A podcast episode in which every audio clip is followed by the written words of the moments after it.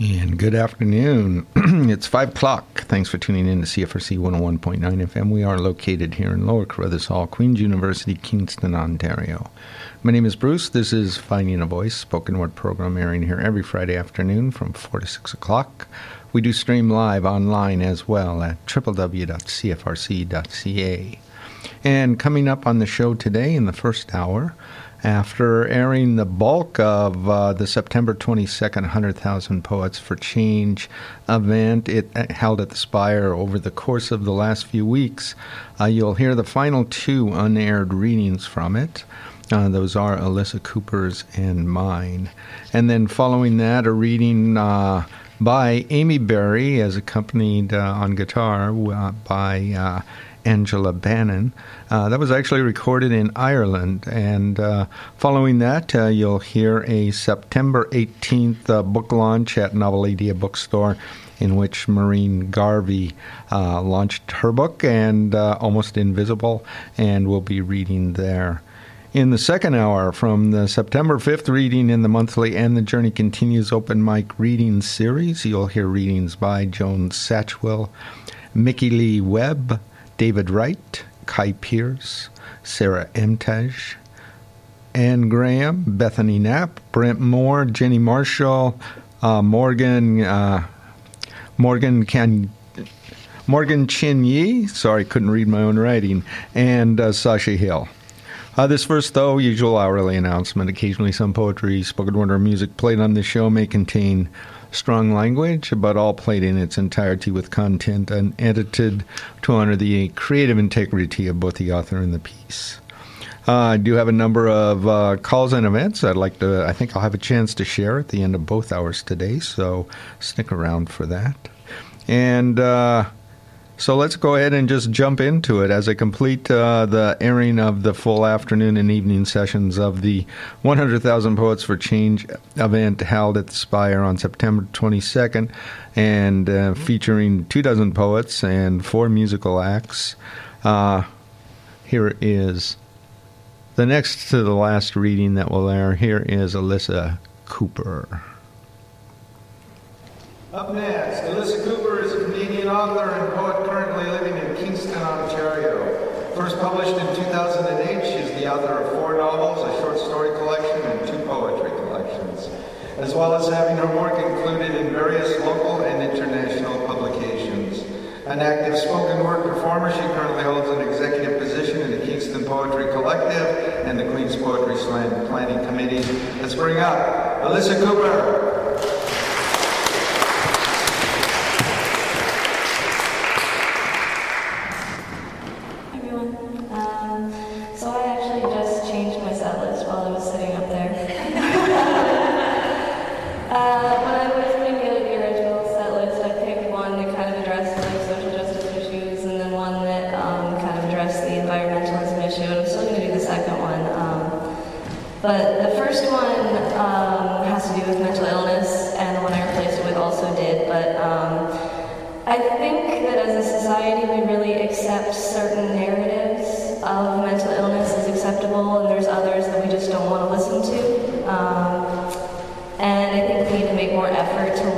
the narratives that are scary or uncomfortable as well as the ones that are inspiring. So I've switched up my happy, inspiring poem with a less so.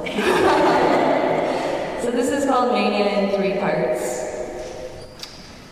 Part 1, 2010.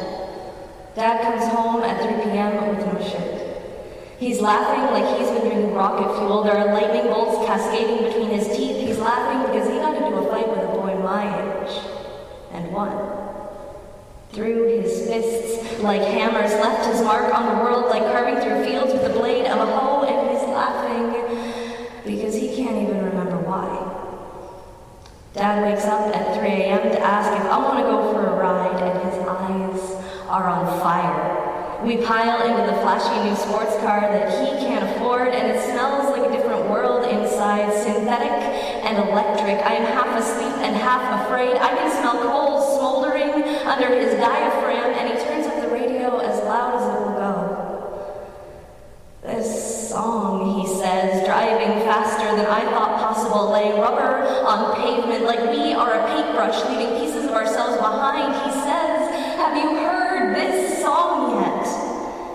He tries to turn it up as if maybe I've gone deaf, as if I am not responding because it's not loud enough, and he curses when the overworked speakers won't respond. This fucking song, he says. Downtown, he screams to a stop. He is a banshee. He swings his keys around his finger and he wears his mania like tattered robes. And I watch from the passenger seat as he hands out gift bags to the. They are full of warm socks and soft pajamas, things he imagines that they must be in need of, and he expects nothing in return because being crazy cannot override being kind. He offers a woman covered in scabs a ride to the coffee shop, gives her the money to buy what she needs, and on the way, she tells us about the bugs that live and crawl and squirm just beneath the surface of her skin. A week later, Dad will admit himself to the psych ward, a Herculean decision made in a moment of irreversible clarity, and they will keep him for three days. They will dress him in blue pants and paper shoes, monochromatic. They will paint him into a rain cloud. They will not allow him to shave, and he will look like a stranger with the beard shadowing his face.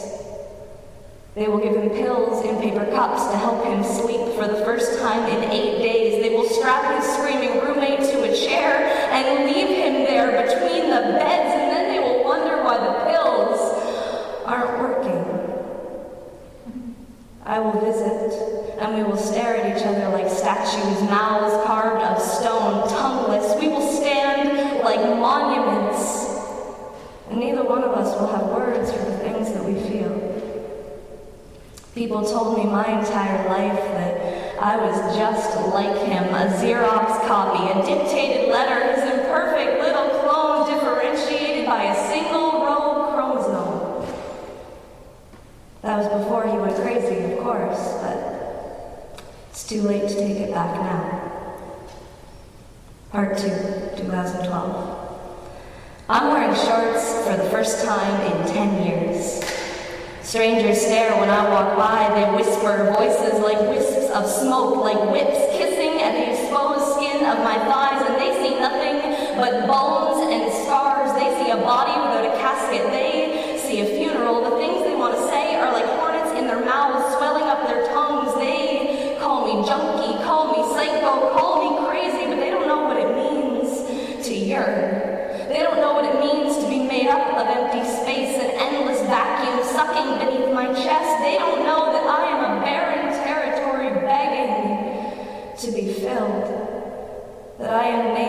countries with shattered borders. They don't know what it is to throw yourself into pain because at least pain is not nothing. And how do you describe the face of God to someone who has lived their entire life in the dark? Doesn't matter what you say, doesn't matter if it's right or wrong, doesn't matter if you're reciting scripture or screaming heresy. People don't listen when your eyes are on fire. They don't hear the words when you are sickness on your skin, sadness on your bones. They will beg you to let them save you. As if it could ever be that easy. And I think of my father, held for three days without razors or t-shirts, held until the light went out of his eyes and his skin turned as blue as his paper shoes, held until he turned down the radio and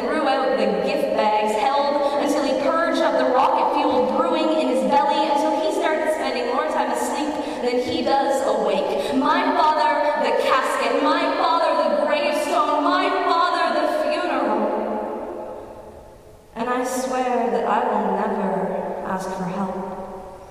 I will wear my bones and my scars. I will let them whip me, let them whisper, and I will never let them save me. I'm only going to do two parts. I wait for the third part uh, just to keep to the time. Um, so the second one I'm going to do is a little less depressing, hopefully. Um, this is um, about climate change, about uh, droughts and the decline of honeybees, which is just something that tears at my soul every day. Uh, it's called Hornets, Bees, and Other Things That Sting.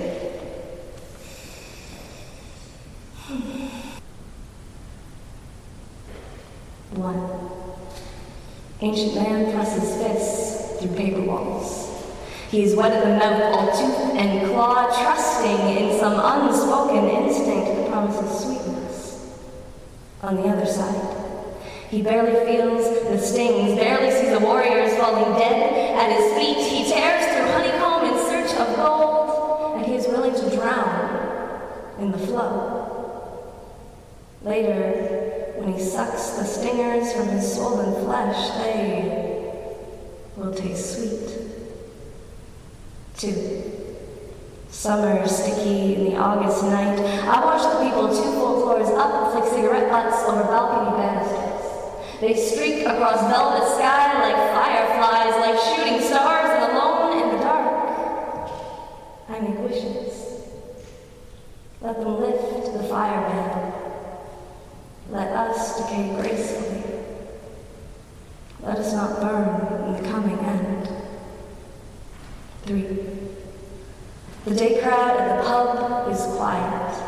A single TV plays silent, sweating pine sleeve rings on mahogany bar. A blur of yellow batters the window above my booth. He beats himself against the glass, not stupid or stubborn, just alone and confused. There is nothing so transparent his world.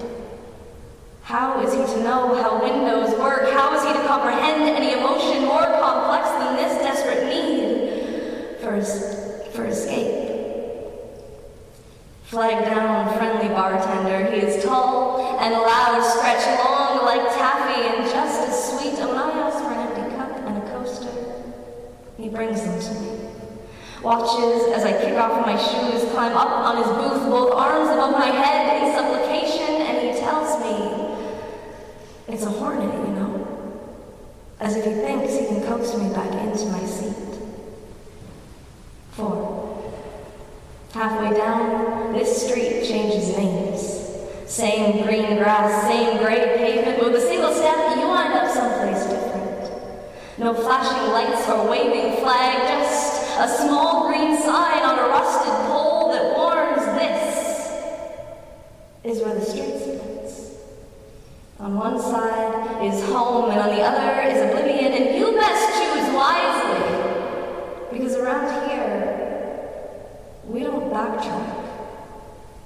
Five. It's a hornet, he says, not a bee. As if the only lives worth saving are those that are useful to me, as if a creature can be measured by that which it provides. But imagine the death he will die if I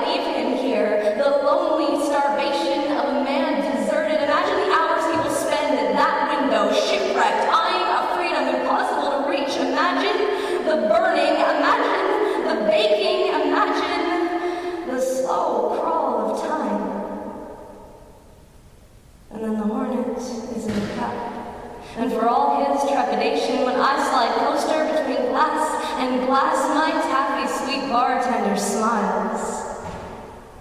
You've done this before, he says, as I carry cup to door, send my castaway home, and he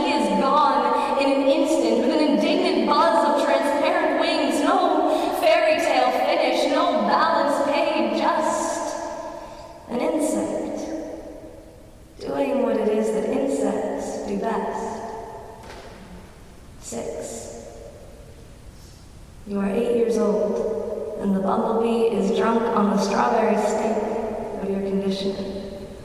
That aeronautical impossibility, wings too small to fly, he flies just fine. You see, it's the landing that's the problem. The wind won't stop moving his morning glory, not purple like the ones that your father grows, not the size of your hand, but small, pale. And the bumblebee dips and weaves, trapped in an exhausting dance with a partner that just won't stand still. And so you steady the vine. He lands. He folds his cellophane wings and he drinks. You can see the stinger through the fur, a single point of threatening light. It was a bee just like this one that stung your mother, made her scream and cry, left a lump below her arm the size and color of an overripe fig. And you hold the vine and you are not afraid. Thank you.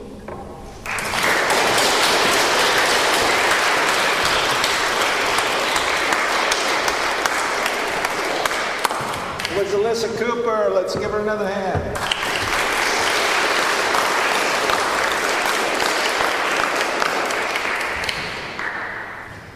And you just heard Alyssa Cooper and her reading in the evening portion of the 100,000 Poets for Change event held here on April 22nd at the Spire. Up next, and it will be the final reading from that event, uh, here's my own reading that evening. And I'll be the final uh, reader tonight, and then following me uh, will be uh, Irwin Street uh, with a set of music. And uh, I realized after I bugged everybody to send me a bio for uh, the, for the night tonight, I didn't compose one for myself. So what I'm going to do in lieu of that is uh, yesterday, as I was uh, choosing what I was going to read uh, and uh, saw that it was a bit dark, I uh, remembered my very first final essay, uh, whatever they called it back uh, a thousand years ago, in my first year at university. And I didn't know what I was doing, and even included, as I recall, some poetry in it. And uh, I confessed at the bottom of it that I'd always been optimistic, but I was growing pessimistic, and I worried about that. And uh, I still remember his comment he wrote at the bottom, a very kind professor. Uh, he said, uh, a little bit of pessimism is a healthy thing, just don't let it develop into cynicism. And I worried as I looked at what I brought that I had done that. First poem is called Robotization. It was inevitable. It has been long becoming. Technology rules. I stand at a red light on a crosswalk. The big orange hand on the pole across the street telling me to wait. I look, no cars in any direction for blocks. I cross the street instead. Look back in disbelief to those still standing there motionless, watching that big orange hand. My fear lest the robotization in and of the world, workplace, and home, but more that in our encouraging and then the embracing of it all, we become them. It's called machines. I sit in the corner of a cafe, nothing here now but memories of that noise belching, of those noise belching machines, those that used to sit and do their work here, their work of turning air into noise, of turning time into dollars. And the machines believed in their noise so much they made more and more and. Ever lost in that never ending noise made excuses for it, tolerated it. But even a small child knew better. And then one day, a child climbed over the top and unplugged them. And she so quick we did not even notice what she had done until it was done.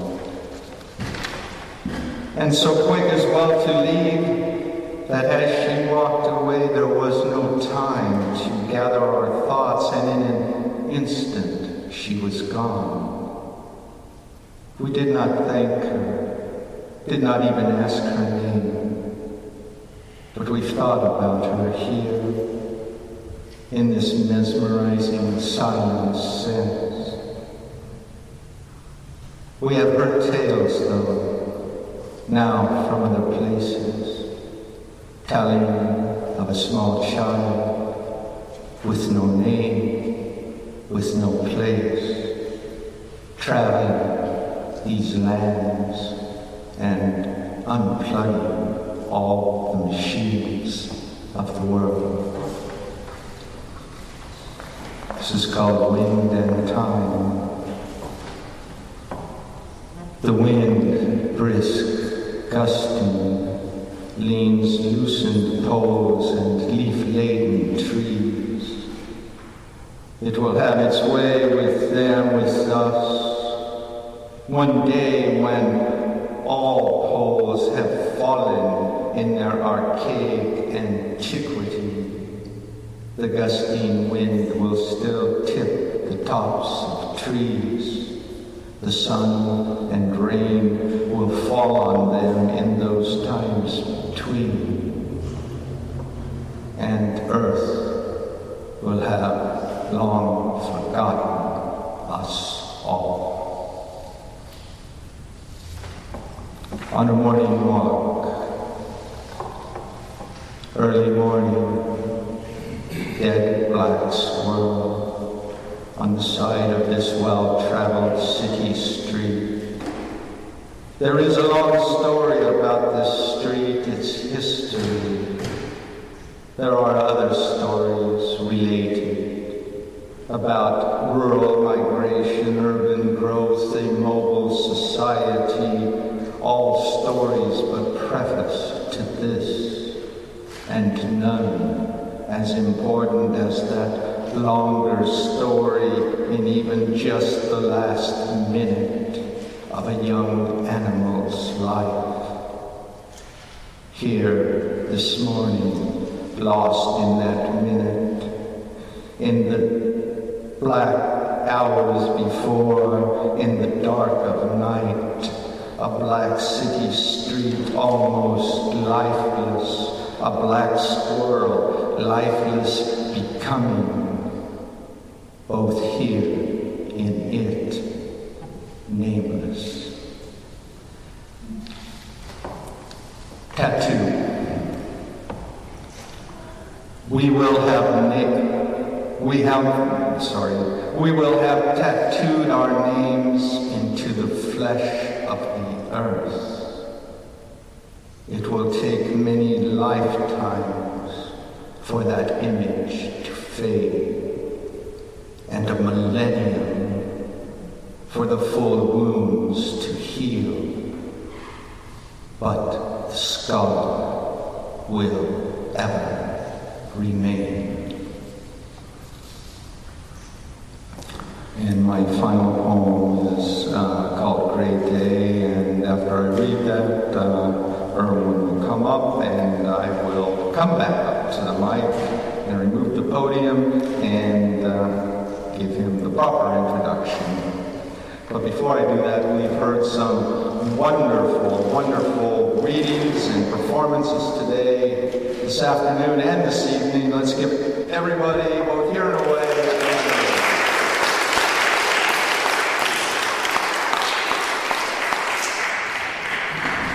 Gray day. A day outside gray, beautiful in itself. Somewhere above it, science and memory say there is a sun, but there have been other voices, stronger, longer. And I am here in an almost stillness, listening to those quieter voices, those just above silence. And I remain here in that soft murmuring for as long as I can. But as this cafe fills and conversation within multiplies, each voice competing with all those beside, I shall escape their loud mutterings, their logic and persuasions, and will find instead outside this door, on the other side of the river, a quiet path, and there simply listen to the other language of river, tree, rock,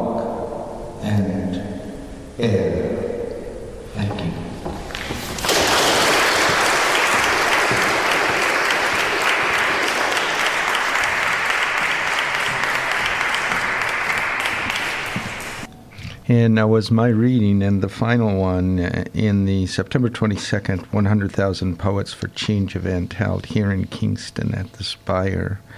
Uh, did and uh, it is tied to the global 100,000 poets for poets for change events held in late September around the world every uh, every year. So, up next, going to jump across the water. Speaking around the world, uh, I want to mention that Kingston is truly an incredible place with a wealth of its uh, its own literary talent here. Definitely a, a, spot visitors come through to lodge or read or to be uh, a part of a number of events here. And uh, we're quite blessed in that. It's almost more than I can either attend or bring uh, or record and bring to the show. But uh, I do as well, though, uh, really through this show, have a number of people around the world who listen to it and uh, I've made com- connections with and, and formed friendships with uh, some of them, and one of whom is a poet in Ireland. Uh, she sent me a clip of a reading she did, and I'd like to include it here. So, sort of, I guess, as a bit of an intro, Amy Berry, uh, uh, who lives in Ireland, writes uh, poems and short stories. Uh, she explores uh, current issues, love, family, nature, death, and other places, and loves to travel. Uh, she says she's published uh, globally in anthologies, journals, press, and e-zines. Her uh, poems have been translated into Italian, Turkish, German, Romanian, Malay, and uh, Persian. Uh, her visits uh, to places like India, Nepal, China, Japan, Paris, Berlin, Budapest, and Falkenberg all have infused her work. Uh, she won first prize in English poetry at the PAU uh, World Poetry Day 2017 uh, with her poem called Mother. And she received uh, the Neruda Award in 2017 in poetry in Crispiano, Italy. Uh, she often reads at literary festivals, events in Ireland and abroad, and her poem, and the one you're going to hear here now, actually, titled uh, Between Captivity and Via Maria, was awarded highly commended poetry at the Txirskale International Literary Festival.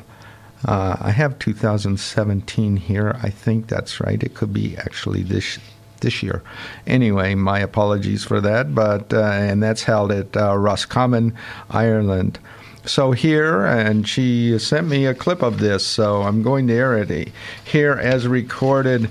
I believe on October 20th, uh, and it was a collaborative performance with uh, Angela Bannon, uh, who is uh, a musician who often accompanies her uh, uh, with her readings, but here is again with guitarist Angela Bannon, poet Amy Berry.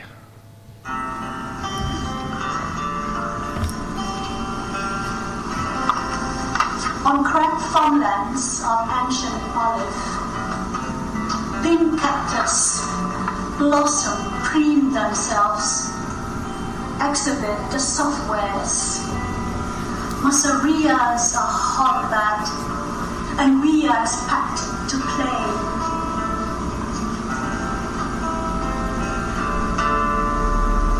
Drizzle in musical sweat, we dance, sway, on la terra magica, with tasted wine and cheese, tapas where pleasure goes.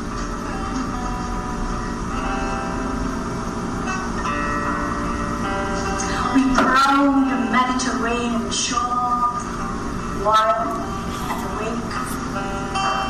Strangers, almost lovers, on neutral ground. Sometimes we forget our vows. Love sick and never free. Thank you for listening.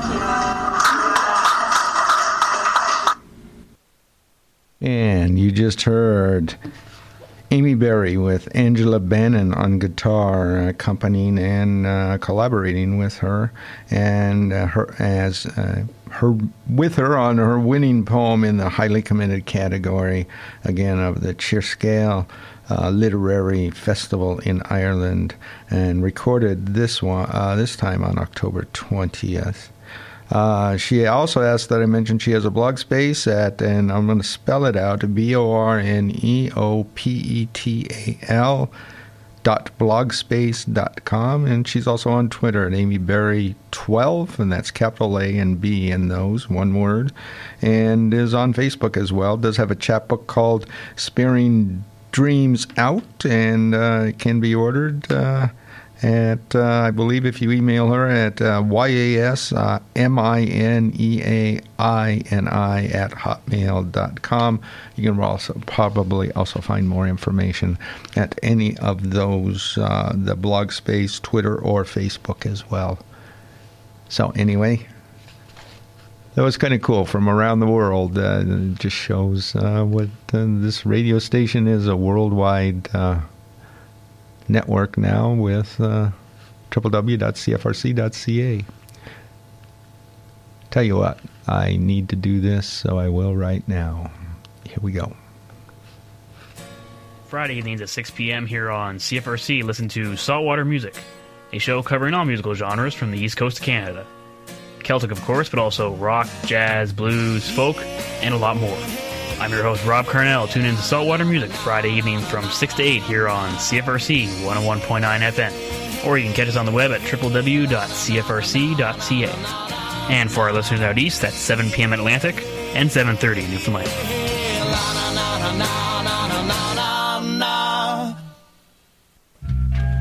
I mean, if there's a listener-supported radio station, it means that people can get daily, every day, a different way of looking at the world, not just what the corporate media want you to see, but a different picture, different understanding, a different picture, a different understanding. Not only can you hear it, but you can participate in it. You can add your own thoughts, you know, and you can learn something, and so on. Well, that's the way. Uh, well, that's the way. Uh, well, that's the way uh, people become uh, human. You know, that's the way you become human participants in a in a social and political system.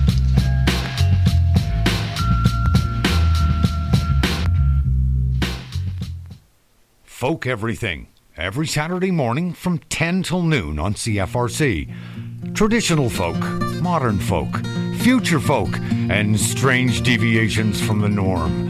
Hear the legacy of folk music and discover new favorites and forgotten classics on Folk Everything. Join me every Saturday morning at 10 for a romp through folk culture here on CFRC. Says a red boy to James, that's a fine motorbike.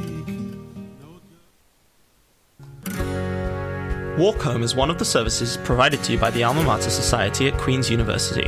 Walk Home is a completely confidential and anonymous service where students will pick you up and walk you to any location within our extensive boundaries.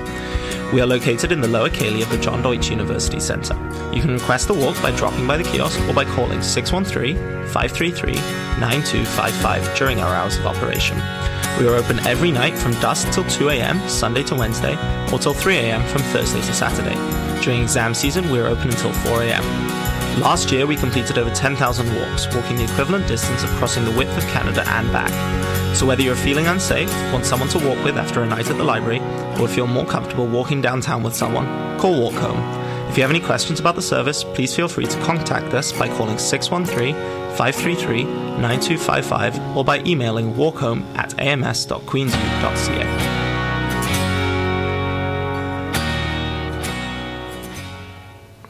And you are listening to Finding a Voice here on CFRC 101.9 FM. My name is Bruce, here every Friday afternoon from 4 to 6 o'clock.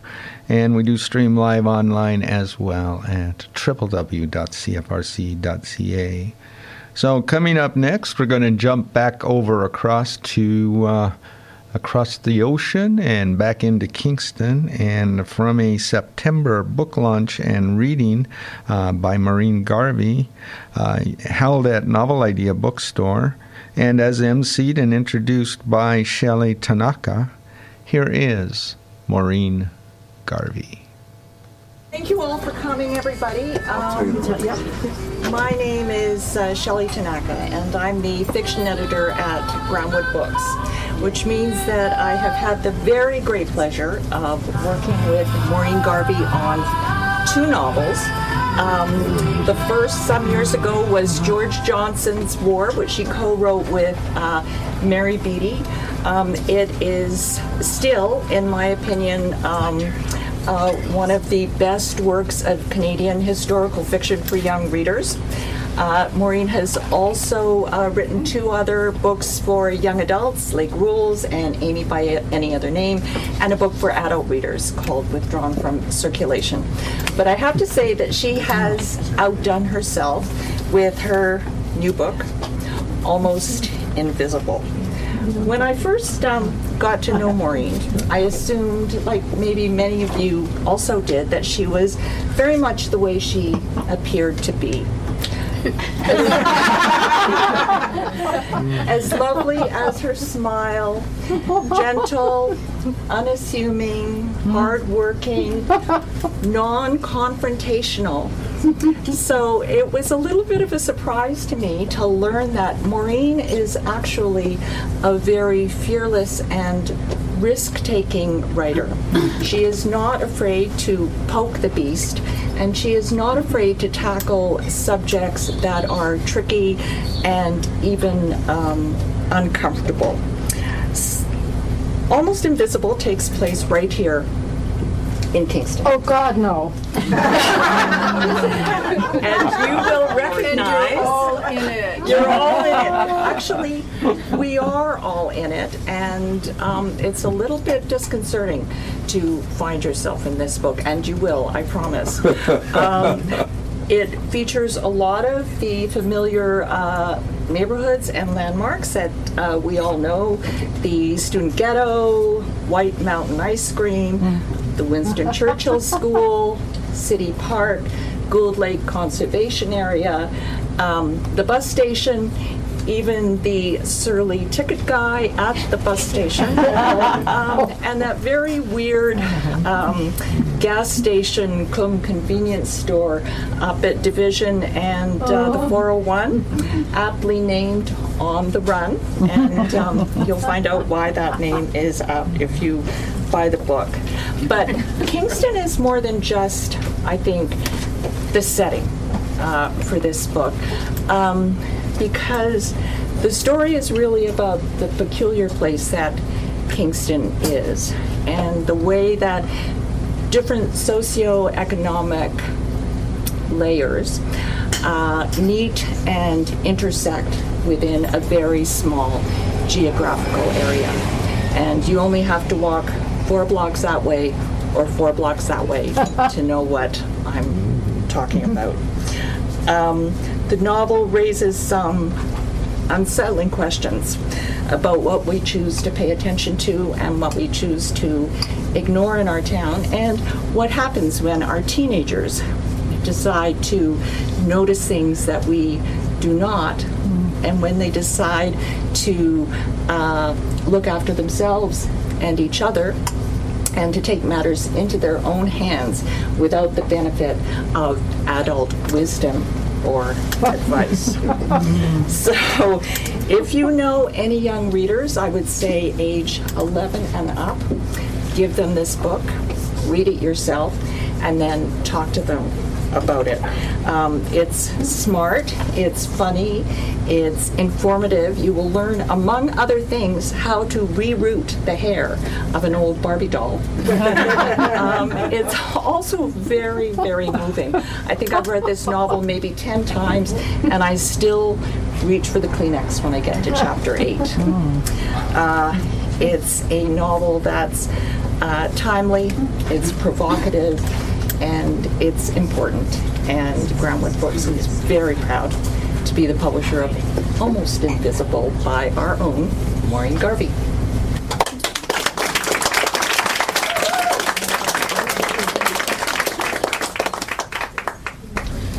We're starting a little bit. We're starting a little bit early tonight because you're not mingling. You're sitting on chairs, and we, we understand what the motivation is that you needed to get a seat. But as soon as I'm finished, you're all supposed to talk to each other. all right? We mingled before, Maureen. we did. You did, Lori, but not everybody did. Dang. Thank you so much, all of you, for coming. I really appreciate it. Um, it's just like very exciting to see some of the faces here. Well, all of the faces here. I didn't mean to make any exceptions.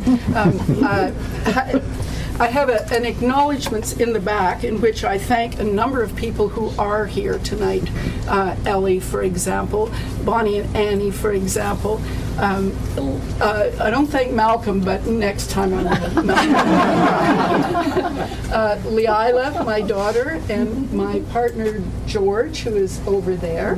Um, and we were waiting for George to start because he was at the movies, so he, he's Priorities.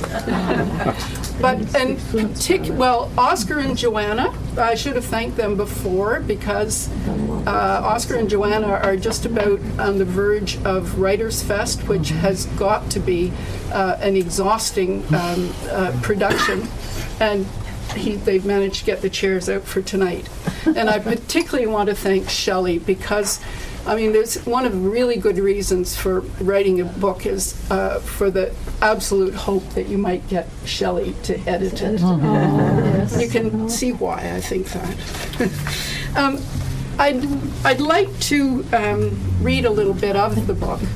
Um, this this story started in a kind of a strange way. I think everybody here in, tonight will remember that awful incident in which a family decided to put three of their daughters and uh, another family member into um, the water at Kingston Mills. And it was really horrifying, I think, for us all. And I spent a lot of time thinking about it, trying to figure out how, I mean, because I am a mother, how possibly someone who had children could take that little care of what happened to her children. And I, I thought finally that, well, not finally, that, that I think there's still an awful lot to think about with that whole episode. Um, that that was a that was that was a couple, that was a, a, a mother uh, who really shouldn't have had children. She was somebody who valued men very highly for their power. We don't know the kind of trauma that was in her life, but whatever it was, it left her without the um, uh, the ability to protect her own children. Now, I, I moved quite a long way from that story, certainly in this in this book, but it was the germ of the story in the first place. Um, this child in this story is 13. She comes from a very dysfunctional family, uh, and she, uh, her older sister has run away. Her, she has a younger brother who really uh, seems to be somewhere on the autism spectrum. She's been very committed to looking after this brother, but a few things happen that mean that she can't stay in the family any longer. She runs away. She runs. she goes past the um, convenience store and ends up walking. She looked up Gould Lake on the uh, Google, and it said that she could walk there in five hours, but it turns out to be really quite a long ways. So she's there for a while until she runs out of food. And the part that I'm going to uh, read out tonight is the part where she comes back to town. And this is in the voice of Jewel, who is the main character. Uh, there are two voices in here. The other main character, well, the other narrator is um, one of the girls who finally figure out what's going on with Jewel. So this is Jewel. I started walking and only looked back when I got to the turn. My mossy roof, roofed Hans and Gretel house was still peeking out of the woods, with my one set of tracks leading away from it. Then I couldn't see it anymore. Most of the snow was melted again, except in the woods, but I could see that nobody had been driving on this road or walking. The only tracks I saw were from deer or animals like squirrels. A robin flew across in front of me, and that surprised me because I forgot that it was spring. My ankle was pretty well back to normal, though I was a bit worried it would get sore again walking. Scary to think what kind of shape I was in when I got there that night. I could have frozen to death. It seemed almost like it happened to another person, like it was a really long time ago. I felt like I was a lot older now, and stronger, and smarter, because I looked after myself for 10 whole days with no help from anybody. Only, I wished I had the faintest idea what I was going to do next. You'd have thought with all that time I would have worked something out, but I didn't. The only reason I was leaving now was that my food ran out. I have to figure out what to do once I got wherever I was going. One thing for sure, I wasn't going home. Not just because of Eddie, but all the other things. Dad really beat me up bad the other time I ran away, and I wasn't away even for a whole day. What would he do to me for being gone 10 days? That other time he went nuts because I brought the police sniffing around. He and Mom hated it when cops or C- CAS or like that showed up. I wondered if the CAS went around to check on Nico. I wondered if the police were looking for me now. I was quite a ways out to the highway when it started to rain. A car came up behind me and I moved off to one side. It pulled up even, and when I looked in the window, my heart dropped. It was that same lady who wanted to give me a ride on the way in. She rolled down the car window. Where are you going? To town. Hop in. It's going to come down harder. This time I got in. I didn't get any kind of bad feeling off of her. I wasn't looking forward to walking all the way back to Kingston. Now I knew how far it was, especially in the rain. Up close, she looked older than Mrs. Morgan, her mom. Not that old. She had gray hair, straight and cut, sort of cool, not old ladyish, blue eyes and glasses. My name's Leora, she said. Didn't I see you walking in a week back or so? You been here all this time? Yeah. I told her I was staying with my sister. I've been helping her with the new baby, but I have to go back to school now. You're going to be late then, she said. It's nearly nine. I know, but my sister gave me a note for the office. Her car broke down. Which place is hers? she asked. She was very nosy. I sort of waved my hand behind me. I said my sister and her boyfriend only got their place last year. She wanted to know who had it before them. I said I didn't know. She asked me my name. I said I was Alice. She started going on about the big snowstorm we had and being stranded before the plows came in. My hubby drives a truck. He couldn't get out to work for a whole day. How about your sister and her boyfriend? I said, Yeah, but I wasn't concentrating very well on what she was saying because she had a big mug of coffee and the smell was doing my head in. All I had before I left was that popcorn and hot water. Also, in the other cup holder, she had a big fat muffin in a paper towel. it looked like it had raisins in it or maybe chocolate chips. I had to sit on my hands to keep from grabbing it. She, sat, she saw where I was looking. Skip breakfast, did you? Help yourself to half. I divided it up. It was blueberries, not raisins. I tried not to stuff my half down. She just laughed. Break me off a piece, hun, you can have the rest. I don't need the calories. Felt really good to be in that car, the heater going, food in my stomach after so long. The windshield wipers going back and forth were almost putting me to sleep. Maybe I did fall asleep. It didn't seem any time before we were coming into town. You look all done in, she said. I can take you home. Where do you live? I was suddenly terrified. I have to get to school. So she took me to school. Since it was way past nine now, nobody was around. I was opening the car door when she grabbed my arm. Alice, hold on a sec. I tried to pull away, but she had a good grip. You're a nice kid. You wouldn't run away unless you had good reason. But think of your poor parents. They must be out of their minds, worrying. I should take you right to the police. I got one foot out the door. I was at my sister's. Yeah, right, she said. You're not going to level with me, are you? I have to go to school. I'm late already. Okay, okay, don't freak out. Just sit back down for a sec. When I did, she reached in her purse. I'm going to pretend I believe you and let the school worry about it. But here, take this. She pushed a $20 bill in my hand. I pushed it back. Thanks, but I don't need it. Still had $30 of my money left. Take it, please. I'll feel better. And then she reached into her bag again and pulled out a sandwich. So I took that and said thanks very much and thanks for the ride. I never expected her to be so kind, even if she was nosy. I could feel her watching me while I walked up to the main door of the school. The grade one windows had little kids' pictures stuck up all over them. Somebody's lost mitt was floating in a puddle. A couple of grade eight kids were smoking on the sidewalk across the street, but they didn't pay any attention to me. I hadn't been thinking I'd actually go in. Was always somewhere to tell her to take me. I figured once I got out of the car, I'd decide what to do next. But I had to go right in because she was still parked, not moving away. At least nobody was in the hall because I was late, so I just walked out of sight of the door and stopped. I waited a bit, and after a while, she drove away. I didn't have any idea of what I was going to do or where I was going to go. But now I'd gone in the school, it seemed normal and safe. I knew it wasn't really safe because as soon as the teachers saw me, they want to know where I'd been. They call my parents and probably the police. Only I didn't have any other ideas. Maybe if it had been a nice sunny day, I would have had more imagination, but it was cold and windy. I didn't even have a note. I went to the washroom to write one, but while I was washing my hands, a couple of girls came in. I went to the toilet, into the toilet to think of what to write, and one of the girls knocked on the door. You came there, she asked, so I had to say yes and come out. I headed for the stairs to go to the other girls' washroom on the second floor. I walked like I had permission so I wouldn't get asked why I was in the hall. First, I ate some of Leora's sandwich, ham. Then I got my note written. Sorry, Jewel has been away for 10 days, but her grandmother died. The funeral was yesterday. Signed Celeste Morant. My gran lived in Quebec City, not Montreal, but that didn't matter.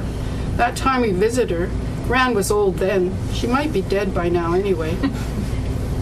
When I came out of the washroom, I got a surprise. When I was sneaking past the room that was my classes, the door was open, but nobody was inside. I was standing there looking stupid when the art teacher, Miss Waldy, came along. You look worried, she said. I don't know where my class is, I told her. I only got to school now. I had to go to the dentist. Miss Waldy is young and nice and doesn't worry much about rules. There's an assembly on. She looks sort of guilty. I should be at it too. Come on, we'll both go. I followed her to the auditorium. We sat at the back. The principal was showing a video about Syrian refugees and how our school could help. There was pictures of kids, little babies even, living in tents because their homes were all bombed. I tried to pay attention, but I couldn't concentrate, thinking any second some teacher who wasn't like Miss Waldy would come over and start talking to me. The bell went for recess. I went to my locker with everybody else. It felt weird to be doing it. All it had in it was my gym shorts and t shirts and some books and old paper. I put my pack in and got out some stuff for class. Then I went to the office to hand in my note. I didn't have to give it to the secretary, just a grade 8 girl. She stamped it and put it in the basket and gave me a permission slip. I didn't have to talk to her or anything. When I walked in my class, some kids turned around and looked at me, but nobody said anything. I sat in my regular seat and kept my head down. Except then Mr. Bronson said, Oh, Jewel, you're finally back. Did you check in at the office? And I said yes and gave him my permission slip, and he put it on the clipboard. He didn't ask me for anything else.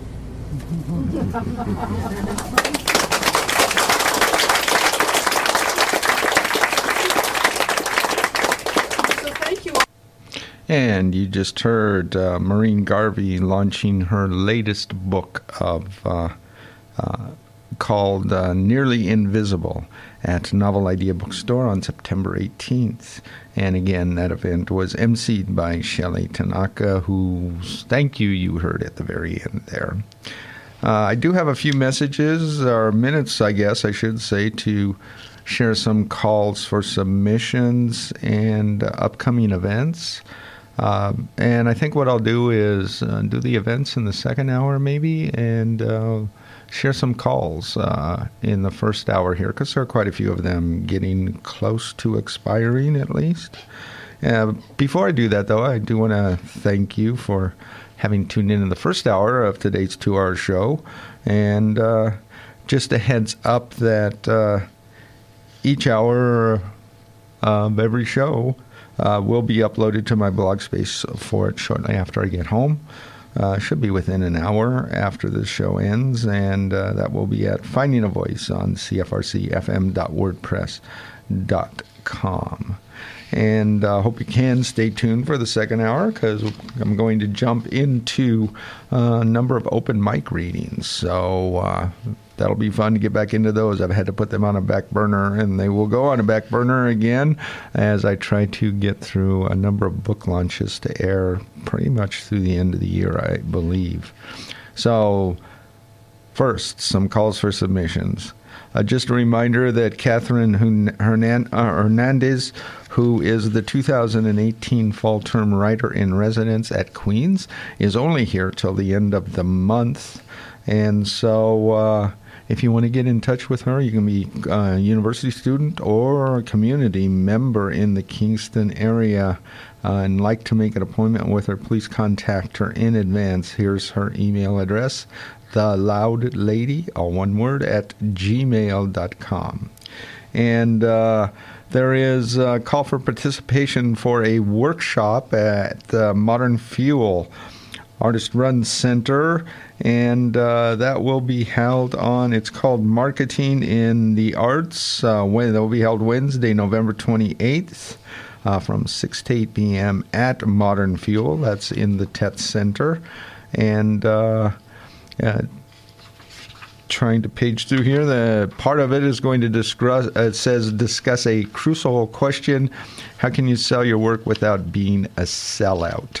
So uh, it says registration isn't required, but please contact their email address info at modernfuel.org if you have any questions again the Tett center in uh, the modern fuel artist run center is again in the Tett center on the third floor if you've never been there at uh, 370 King Street West, so right beside the Isabel Bader Center for the Performing Arts as well. I uh, don't know that I've announced this call on air yet, but it is running out on uh, November the 30th. It's Youth uh, Projects for Juvenis 2019, and I'm reading a quote here. Um, says project submissions for this year's, this coming year's uh, Festival project submissions will be open from, uh, it started actually November 9th and will run through the 30th. And uh, trying to find, uh, I believe the alls I have for them. They do have a Facebook page, so you can check it out there. But here's also their website, uh, www.juvenis, that's J U V N I S, festival, one word, dot .ca.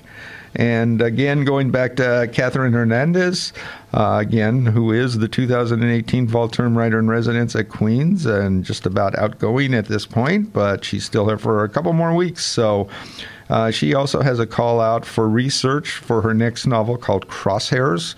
And uh, that is uh, what she's asking for anyone who would like to conduct confidential interviews uh, that have survived some sort of genocidal campaign.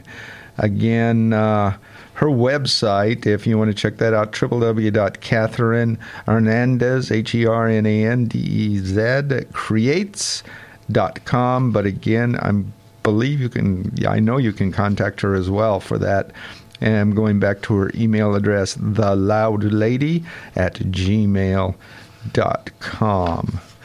And I'm paging through and watching the clock and see if I've got time for one more here. Uh, jumping ahead.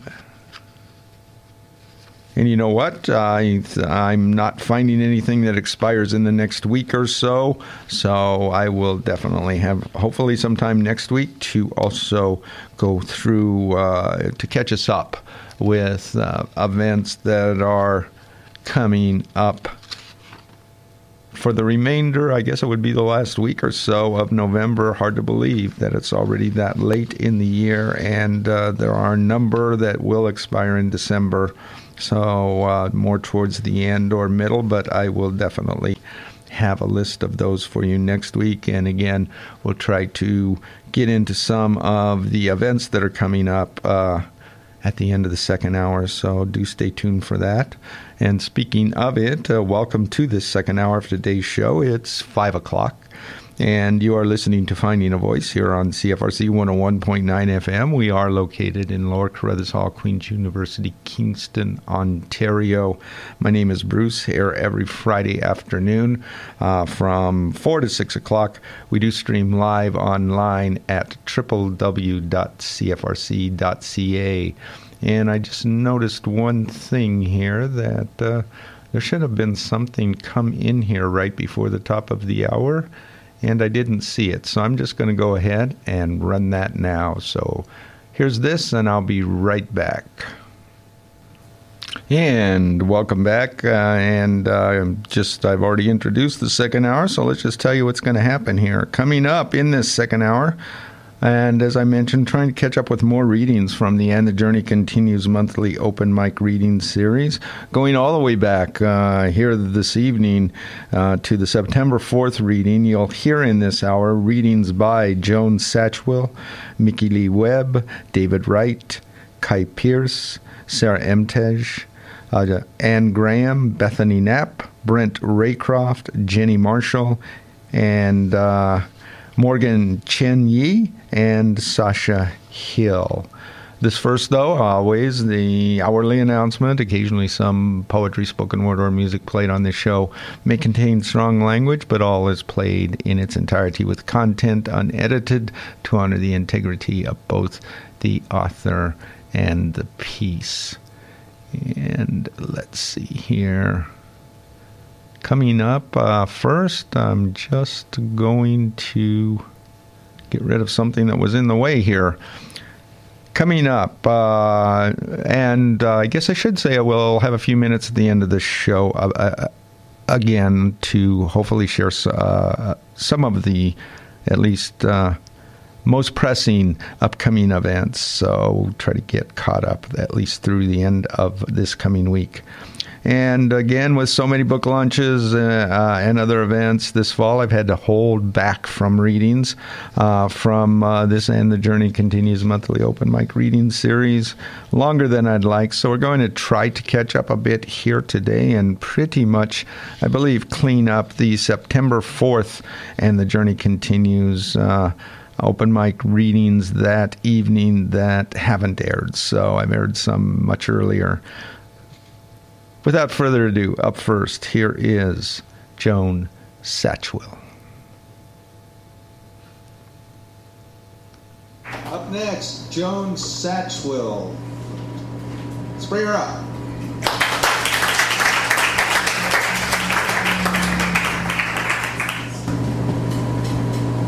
Hello, everyone. It's good to be back.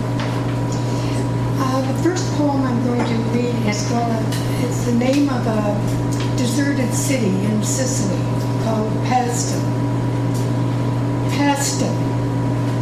I remember oppressive heat, silence, remains of an ancient city, a cluster of temples, an amphitheater no longer sit amid bustle no breeze stirs in the flattened, yellowed grass as I approach. My feet crunch on a path. I'm alone. I stand in my red linen dress. It's noonday, and tall columns throw short shadows. I walk toward one temple and step up. Roofless now, temple offers little shade. My gaze rests on the capitals high above, worn around the edges over the centuries, still retaining a master's touch. I picture the stonemasons working in this heat. Their expertise with chisels and hammers, ropes and pulleys.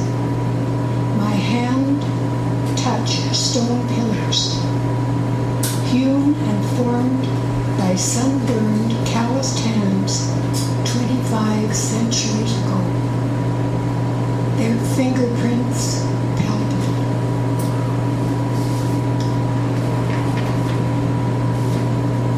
The next poem is called Invitation. A sunlit afternoon, you arrived unannounced I followed your lead to the river. Drawn up on the bank below, a canoe gleamed with adventure. You'd had a long, hot walk to the canoe club. Without a word, we set off upstream. Our strokes finding a rhythm our relationship hadn't. Looking for shade, we ducked under low branches that stretched out over the water, the city's soporific streets forgotten. In silent delight with ourselves and surroundings, we rested and bobbed, our paddles across our knees, and shared our hopes for the future. You were going to college that fall. I chose employment. The river forked, its flow relentless. We paddled as one against the current. At the club, we pulled the canoe back on shore and walked home hand in hand.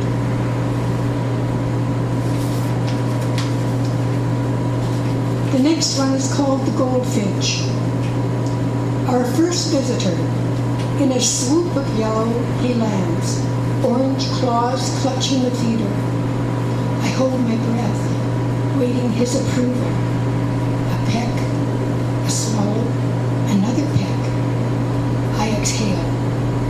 His paler mate shoulder checks often, but can't resist the urge to tuck in. Check, peck, peck, check, peck, peck, like a waltz.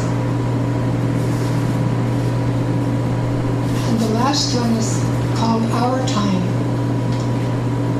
Our nightly caresses, like fish in green depths, leave no trace behind.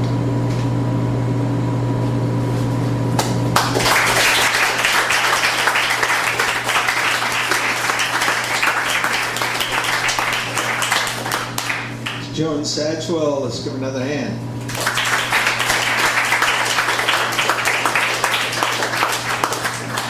And you just heard Joan Satchwell in uh, her reading uh, on at the September 4th, and the journey continues uh, monthly open mic series at the Elm Cafe. Up next in it, here is Mickey Lee Webb. Up next, Mickey Lee Webb, let's bring her up.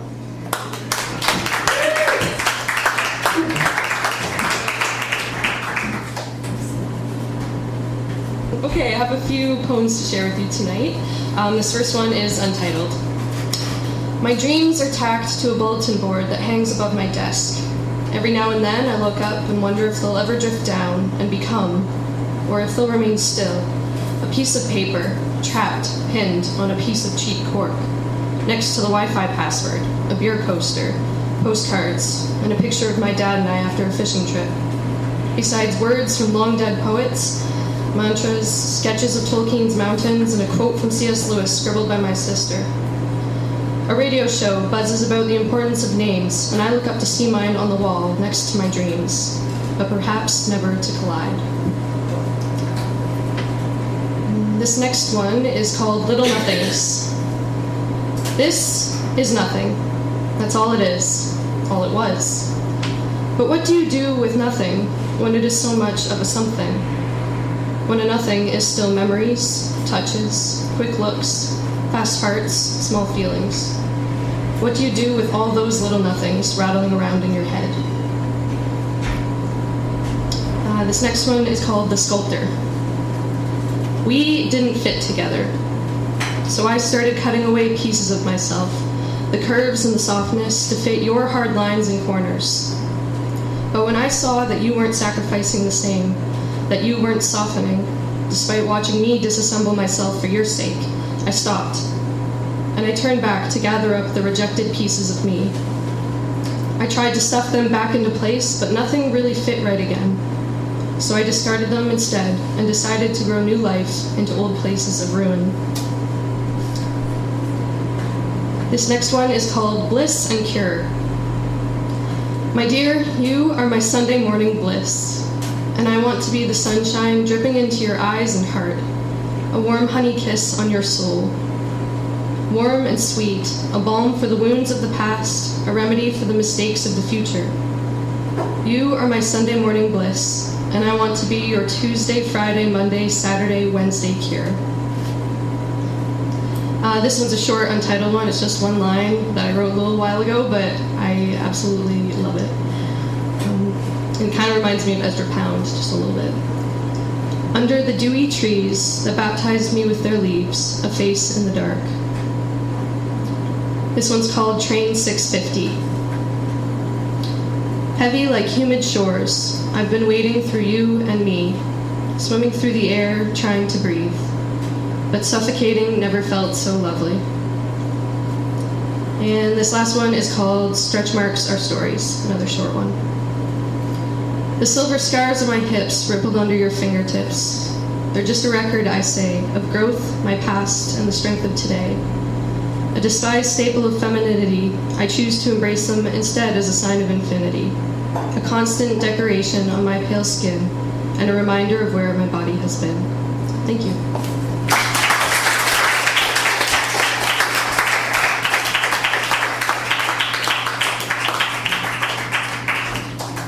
That was Mickey Lee Webb. Let's give her another hand.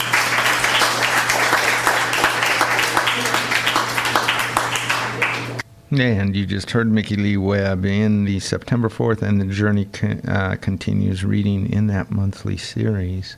Up next from it, here is David Wright. Up next, David Wright. Let's bring him up.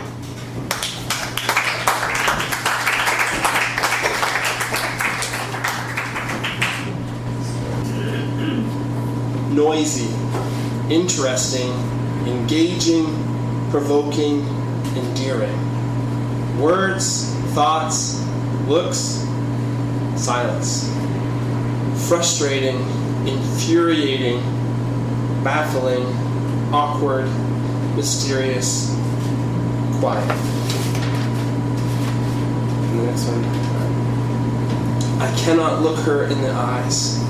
If she sees me, she will scream a horrid scream. I run and hide from everyone. My appearance is loathsome and treacherous as a cockroach. If she sees me, I know I will have breathed my last breath. I am like the cockroach. If I am discovered, I will be exterminated and tossed into the trash. My life is an inconvenience. Other people have no respect for me. Who would respect a cockroach? Who would think him capable of love? I am in love with the smell of fresh sweet bread in the morning, and it is almost as beautiful and as passionate as the woman who makes it. I am in torment, love bound by the beautiful baker's daughter. I see the men who come to buy her bread, envious, like me, for what they cannot have. She smiles, she banters, she flirts. She takes their money and gives them bread, but her heart is hers. I am an enigma, trapped in a, in a small, such a small body. If only she could see the real and true me, kind loving. My heart is large. When I can stand it no longer, I show my heart. She holds out her hand, metamorphosis. And then the last one.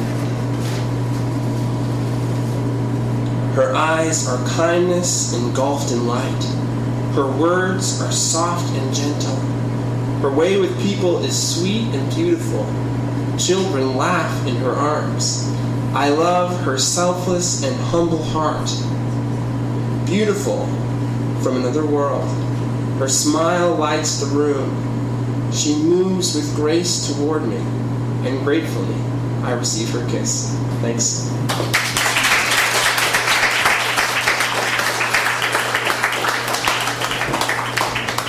What's David Wright? Let's give him another hand. And you just heard David Wright uh, in the September 4th, and the journey continues uh, open mic reading in that monthly series held at the Elm Cafe. Up next from it, here is Kai Pierce. Up next, Kai Pierce. Let's bring him up.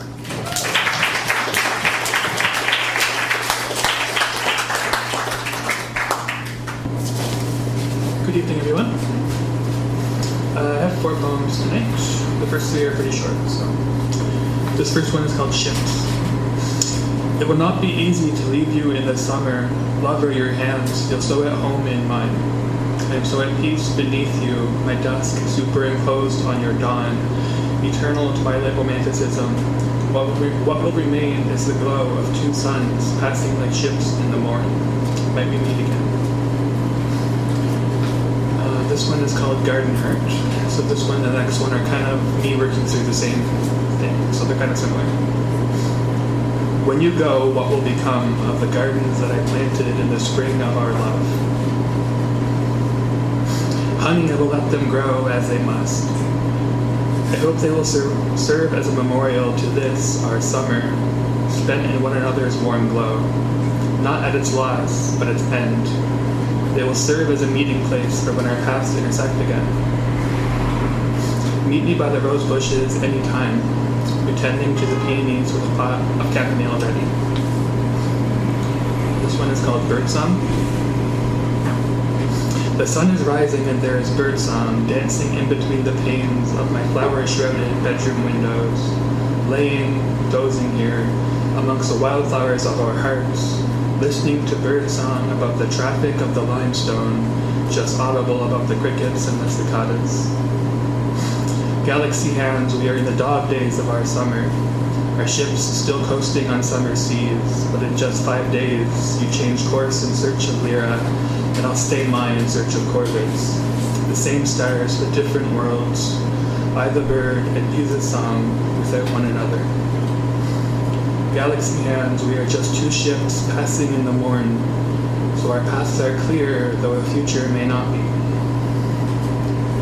Honey, the oceans are only so large. If we keep sailing these seas, chasing our dreams, we are bound to meet again on different tides in other times, but under the same moon, born of the same stars. And so, after writing those three poems, I didn't write for quite a while, but the other day I wrote this. It's called Ocean Heart. Shifting in and out of loss, my heart fluctuates like the tides on this angry gray morning. There are waves beating at the coastline both within me and beside. A coming storm commanding this ocean heart as it commands the lake, this great gray inland sea beside me. Galaxy hands, I said goodbye to you by the water, fighting tides that wanted to consume me, but the lake, she only swallowed my tears. She soaked up all our sorrow, and she raged hard against the land at the injustice of this, this gray, raging morning. But my heart, that rages still at the loss of you, my moon, my stars, my galactic lover. But what can I really claim has been removed from me when your love has filled me to near bursting?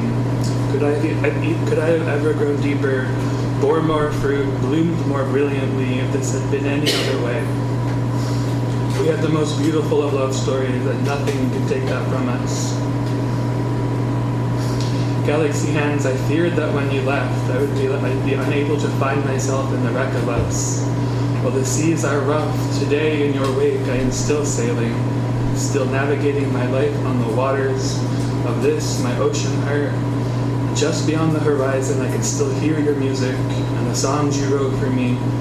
The birds sing your melodies, carrying them by wing over waves, to leave them on my windowsill with scraps of chamomile. I will go on knowing that what the water takes, she will always return. And that this is not goodbye forever, it is goodbye for now.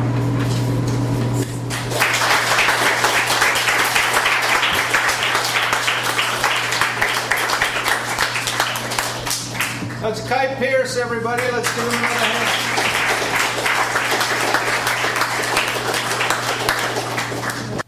And that was Kai Pierce in the September 4th, and the journey continues open mic reading in that series. Up next in it, here is Sarah Imtaj.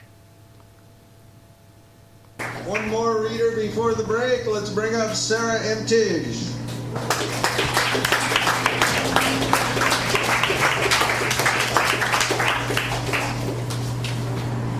First one, uh, I guess right now I'm calling it Golden Antlers. There once was a sir with a desk and a pen, and a sensible clerk who resembled a wren. Do you fancy a fig? said the clerk to the sir. And the sir replied thus in a cloak of faux fur. No, I don't give a fancy for figments nor figs, neither ferns in a crevice nor gold antlered pigs. We have business, you see, to be busy about, and practical matters of produce and gout. But then, from his desk, from the uppermost drawer, could be heard the faint grunt of a gold antlered boar. Uh, this next one is called Fiddler. I lumbered down my kitchen stairs, and a bright eyed gnome was standing there like a gargoyle from the bridge. But he was very meek and full abashed, and full of beef and full of mashed potatoes from my fridge. And I frowned just a little at the pilfering fellow, till he pulled out a fiddle and played me a tune. And I laughed, and he left, without even a word. And where he's been since, I have never once heard, but I'll always remember that too. Uh, and I have one last one. It's called uh, Prairie Giant.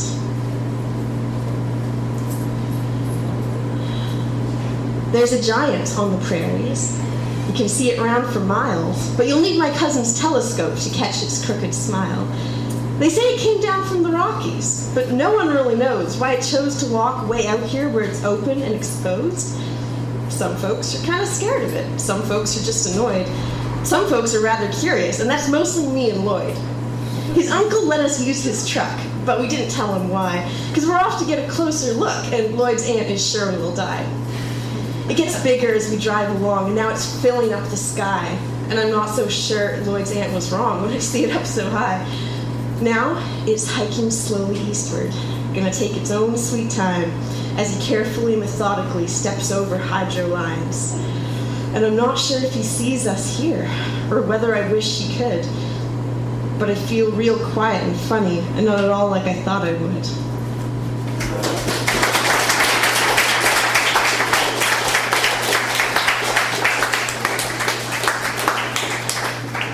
That's Sarah Imtige. Let's give her another hand.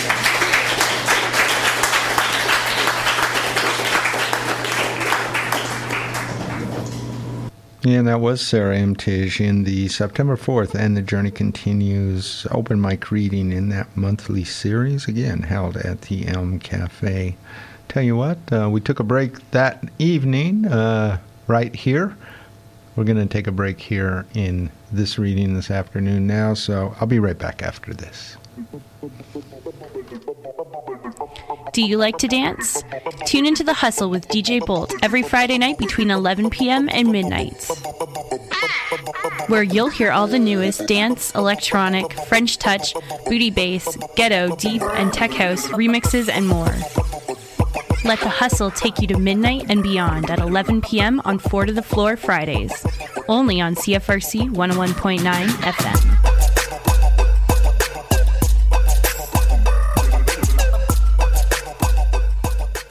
Since 1922, CFRC Radio has been the campus and community radio station for Queens and Kingston, Ontario. CFRC is both listener supported and listener created radio, bringing both music and spoken word content to our community on 101.9 FM and around the world on CFRC.ca. Support locally created media. Learn more at CFRC.ca. Do you like waffles? Do you like waffles on a Saturday morning? Do you like things that are good and dislike things that are bad? Then you should listen to Waffles every Saturday morning on CFRC 101.9 FM from 8 a.m. until 10 a.m. Everybody likes waffles. I'm David Suzuki. The average lunch or dinner travels 2,400 kilometers to get to your table. Eating local means combating global warming. The future is on your table. Eat your way to a healthier planet. Find out how at davidsuzuki.org. And you are listening to Finding a Voice here on CFRC 101.9 FM, located in Lower Carruthers Hall, Queen's, Univers- uh, uh, Queen's University, Kingston, Ontario. My name is Bruce, here every Friday afternoon from 4 to 6 o'clock. And we do uh, stream live online as well at www.cfrc.ca. And uh, just a brief mention, it kind of nudged me to do this after hearing uh, uh, just the, I think it was the third promo or a third uh, announcement up uh, from the end of that was uh, just about the 1922 uh, support. Uh, I just want to thank all of you who uh, over the course, well, it was last week, two shows here because it ran from the 2nd through the 9th, who called in and supported us in our funding drive that week. And I also, I really want to thank you for your support uh, for this radio station, which in turn is support for the show if you're listening to it and enjoy listening to it. So thank you very much for that. And I also did want to, uh, because it was outside the funding drive, and that's fine too. Some people uh, can't uh, or, or just uh, aren't available during the funding drive or forget about it or whatever. But I had two people actually come up to me this week and uh, both give me funds this week for that drive. And so I just want to sh- give a shout out to Hugh and Beth Marie, uh, both for helping support this radio station. So thank you. And let's go ahead and we're going to jump back into uh, the September 4th and the Journey Continues open mic reading. Up next, here is Anne Graham. Up first, Anne Graham, let's bring her up.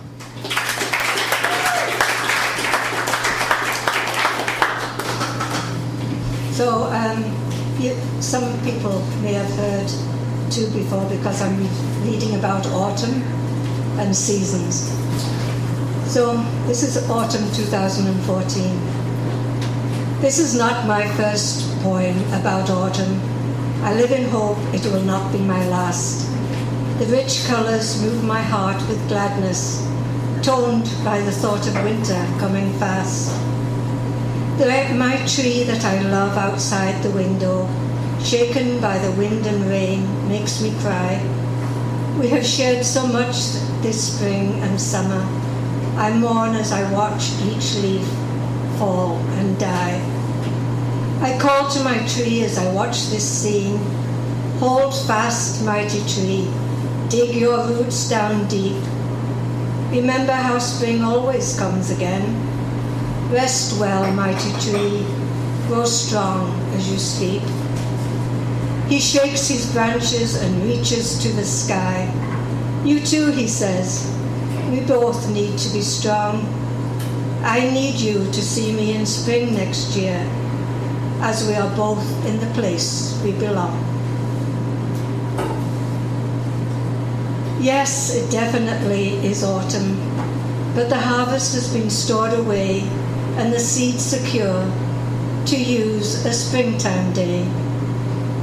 So I am well content with the warm, sun drenched days. The way this summer went, walking and talking with the trees, calm sleep, energy spent. Yes, there were raging storms, wild wind, drenching rain, lightning lit the soul, thunder shook the spirit, shattered dreams made whole. Yes, I am well content the way that summer went. Autumn gives me time to prepare for winter and drink the summer wine. Seasons. The leaves and I are both fading. Autumn creeps slowly into place. The summer sun is fast paling, slow and steady, winning the race. Spring teaches what I need to learn. Summer fills me to, to re- repletion. Autumn warns of winter's return, and winter wears me to depletion. The seasons' changes are known well. Getting old also has its themes. Spring, summer, and autumn have flown, and now winter persists in my dreams. I need to make winter my friend, hibernate and hide from the cold. Then I'll be stronger at the end, be ready for spring to unfold. And this one, sometimes I go a little crazy, and when I do, I go back to my roots, which are from Lancashire. So this is a kind of a crazy thing that I wrote this morning, just in a rush, so forgive me. I think I'm going to call it airmail. That winter is coming. Oh, I'm going to do it in Lancashire. Sorry about that. That winter is coming gives me the chills. I refuse to let it happen this year. It brings us the flu and all sorts of ills. Impossible, you think? Be of good cheer. I'll throw a map of Kingston in the air and chant, Fly fast to Antarctica, fly! Tell winter we've gone and we're not there. Tell winter's too hot and the snow won't lie. Tell winter we don't want him here. Tell him it's just not convenient now. Tell him that skiing was never my game. We can't shovel and haven't a snowplow. If he comes, then we won't participate. We'll ignore him and we'll still go swimming.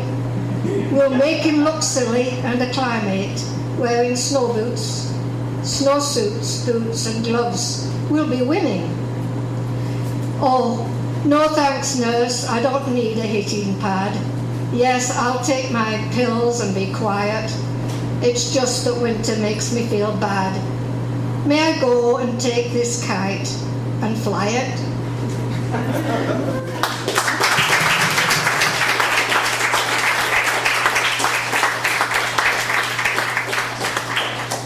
Roseanne Graham, let's give her another hand. Yeah, that was Anne Graham uh, from, again, the September 4th, and the journey continues. Open my reading. Up next in it, here is Bethany Knapp. Up next, Bethany Knapp, let's bring her up. Good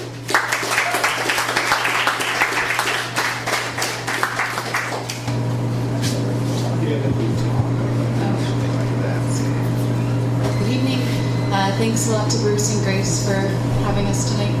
Um, I'm going to be sharing three poems, and they were all written in spring 2017. Um, can everyone hear me okay? Okay. Um, and they're all traveling poems. So the first is Being a Tourist, and it's uh, entitled Auschwitz or Auschwitz. Um, Thumb thrusts fate. Work, work, death. It matters time. Walk to where the tracks halt. You'll know when you get there, and the sun has to struggle through smoke. Rain taps my shoulder, weighted drops. I look around to see who's summoned, squinting through 72 years, and I see the still young trees wisping in, into the storm. The second one is titled Moscow to Warsaw. It's a plain poem. The sun passes left to east, shines and blinds through the woods neath settled divots dug by farmers on the outskirts of a city. Above, watch our air move upwards, towards a break in the cloud ceiling. Smooth, unswum, we race to it and gasp the top, sucking ears popping on the way to Warsaw. And the last poem is called March from Yaroslavl, and it's a train poem. Dollhouse homes, mint, purple, all the brown hues, muted in paintings. Train runs under blue ceilings, lurch aside rotted churches, gold dipped domes, boxcars sway between birch, bare and glinting, northbound highlights. Slim and white, black and banded, bruised and melting, stretching springward.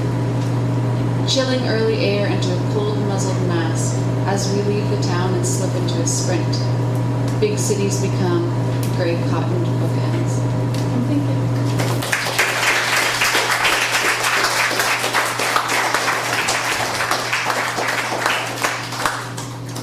Bethany Knapp. Let's give her another hand.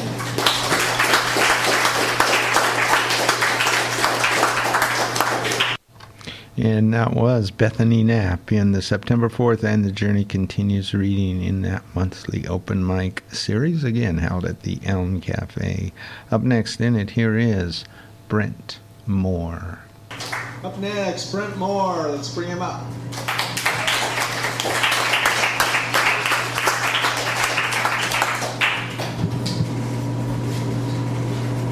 Uh, I just have one, and it's called Elephants Die Alone.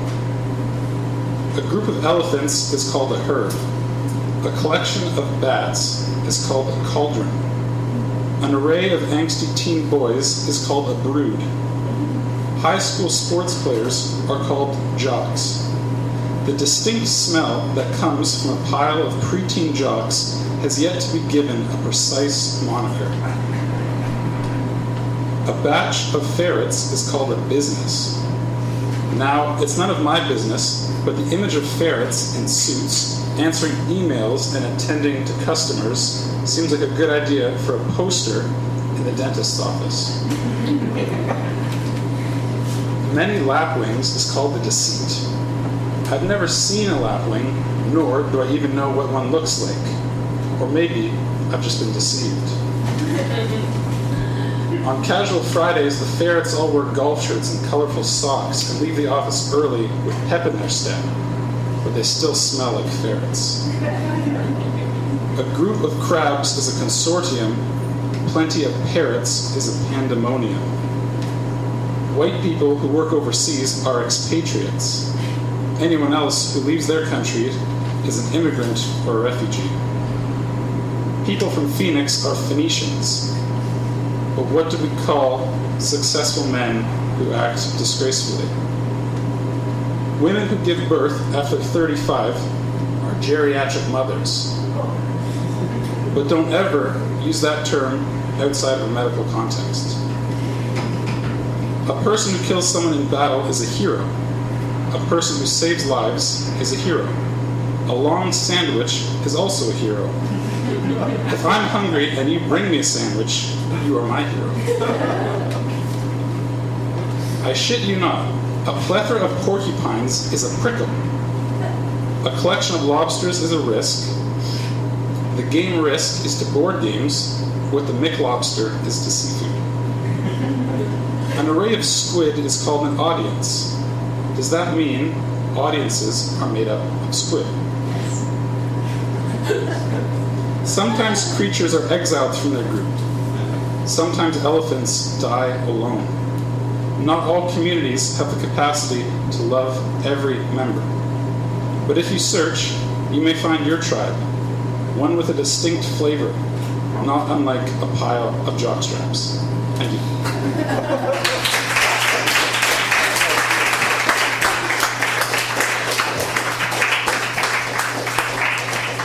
For Brent Moore, let's give him another hand.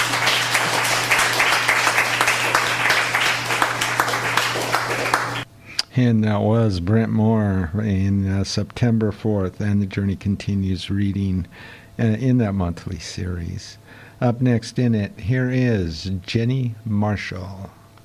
Up next, Jenny Marshall. Let's bring her up.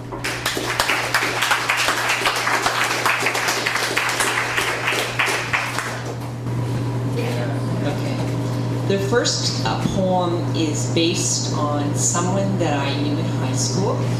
And before I read it, I just want to say that she did tell somebody about this situation, and as a result, her life turned around 360 degrees. It's called The Gorgeous Girl. The gorgeous girl, with all the friends, comes to class. My ear she bends. My eye is black. Yes, it's true. I'm a klutz. What can you do? Her father is a businessman. The townsmen think that he's just grand. Behind closed doors, he's such a brute. Beats his children. There's no excuse.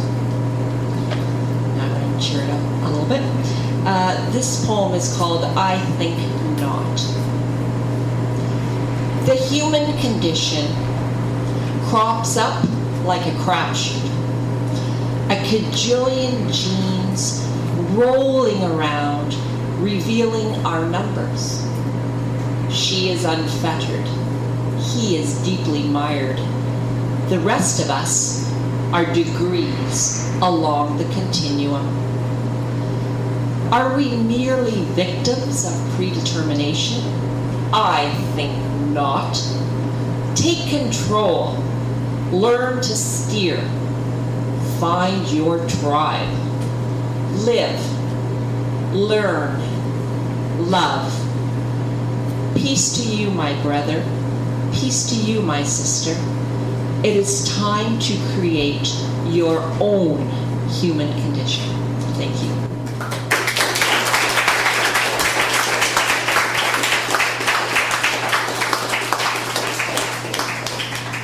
Jenny Marshall. Let's give another hand.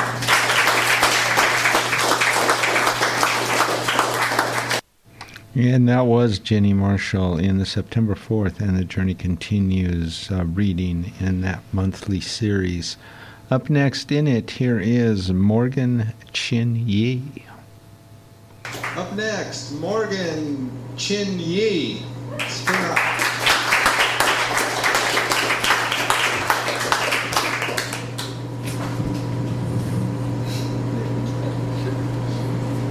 This poem is called Ward C.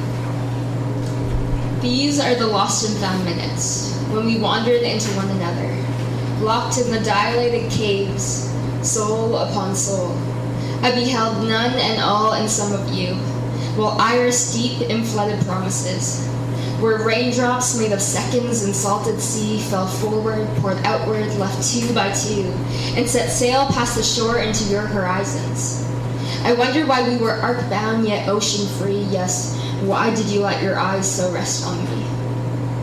I traveled through your mapped out contours, the sun glimmered lines traced by my ship's shadows, that led us to these uncharted depths of you and me, me drowning within you, caught in the waves of your Cupid's bow, still anchored to the gaze of your heart's sea. We swayed with the water's currents, following the exhaled wings of warm.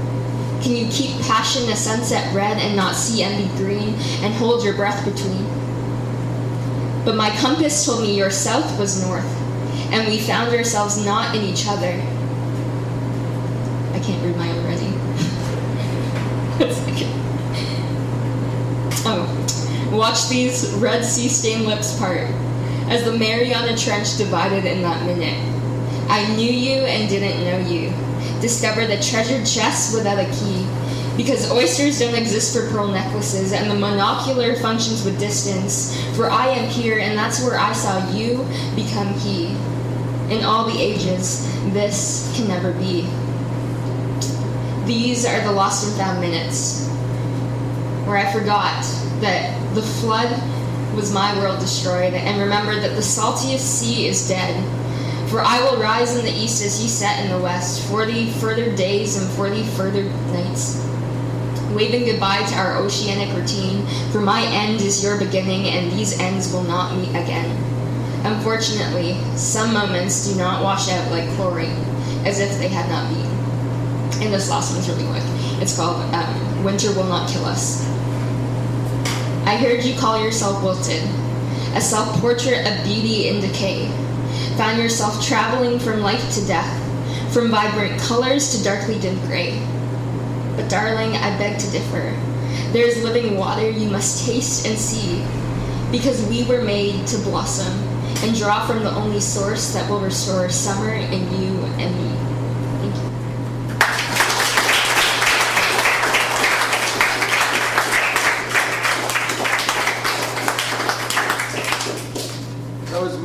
Chin Yi. Let's give her another hand.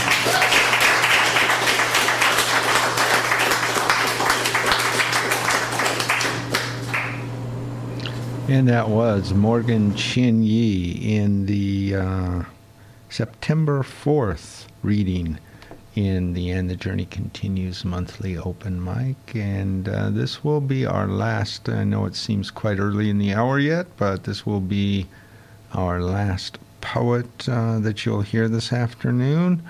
Here is Sasha Hill. Next, Sasha Hill. Let's bring her up.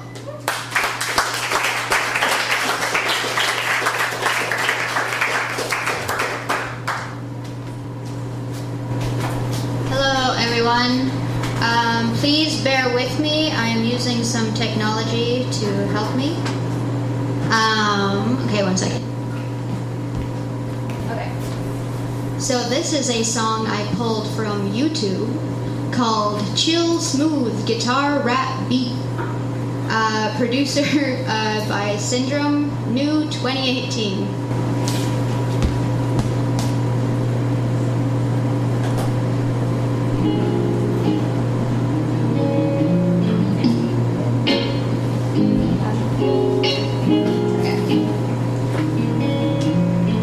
You got me feeling real queasy. Wouldn't want life easy. Fighting anxiety by keeping busy. Got me sick to my stomach. Throw you a party when I throw up. Confetti party balloon animals grow up. Finger painting my memory of you. But this paint by numbers got me counting calories till I see you. So I don't look too tight in these too tight jeans fitting onto the cafe walls. Cause I never fit in thorns in my side, but I'm not a wallflower. If my ego could grow any taller, fitter in a 10 story building, hitting her head on the ceiling. Think I'm wigging out. Haven't shown you the real me. Maybe I should bring her out, bring her out. Think I, think I threw her out. Garbage day, Sunday school, always learn something new. Bells ringing in my head, these voices be shrieking. Can't ever let it go. Snowstorm rhyme on my eyelashes, and I'd still stick my tongue on a frozen pole so I wouldn't have to say my real name in the face of glory or gore. See both in a lake like reflection when I let her go. Loose on this noose, Fruit Loop eyes popping out of her skull. Candy like brains oozing from her nose. Sugar coated smiles when I let her go.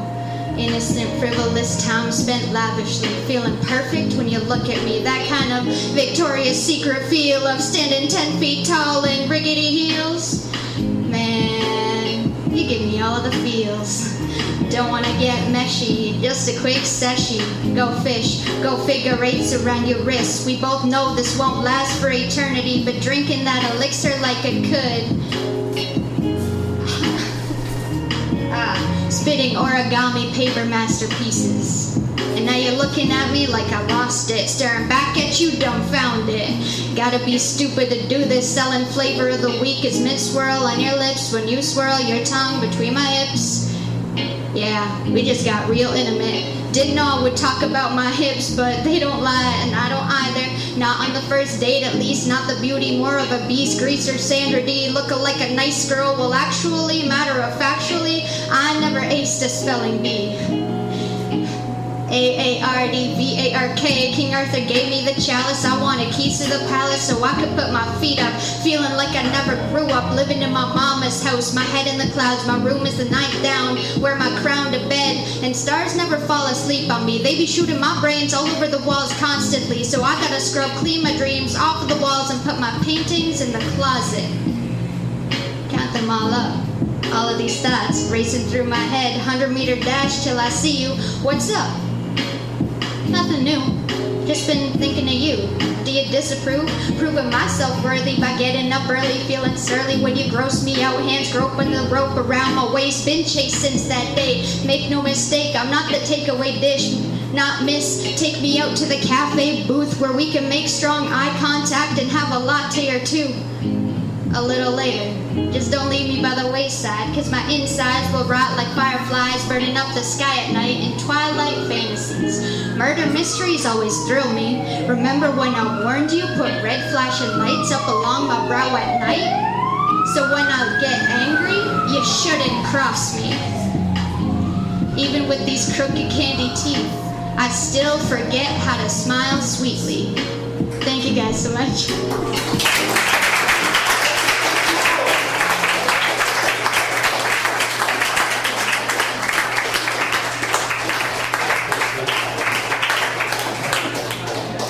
Sasha Hill. Let's give her another hand.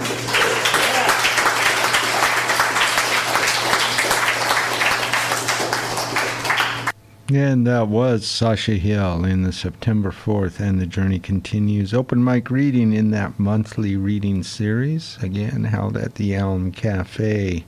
And again, final performance you'll hear this afternoon. There were others yet, but uh, they were too long to try to get in uh, before the end of the hour. So I'm going to do this instead, and then I'll be right back uh, and go through some upcoming events. The Kingston Community House for Self Reliance, widely known as 99 York, has for 30 years been providing a central, low cost meeting space for groups that allow like minded people to come together to learn from one another, to share resources and trade skills. The goal of this house is to act as an integral part of the neighborhood in which it is located. On a typical evening, an autism caregiver relief group will be at 99 York, together with a 12 step organization and a transgendered support group while a social justice and homeschooling group may be booked in the following day. The community house is also available for less official functions such as barbecues, birthday and office parties, and other social gatherings. We are proud to also serve the Queens community. For more information, visit 99 York Street in Kingston. Go to www.99york.org, email info at 99york.org, or call 613 542 1136. The Youth Diversion Program is a charitable organization which has offered service to youth in the Kingston area since 1974.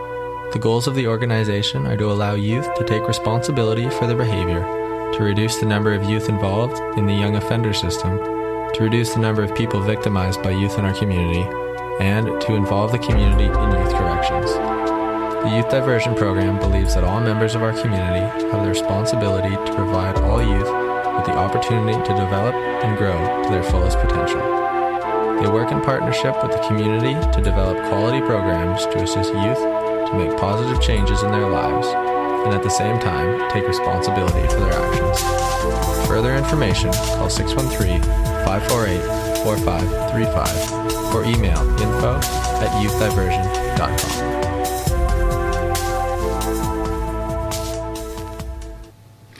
And uh, you are listening to Finding a Voice here on CFRC.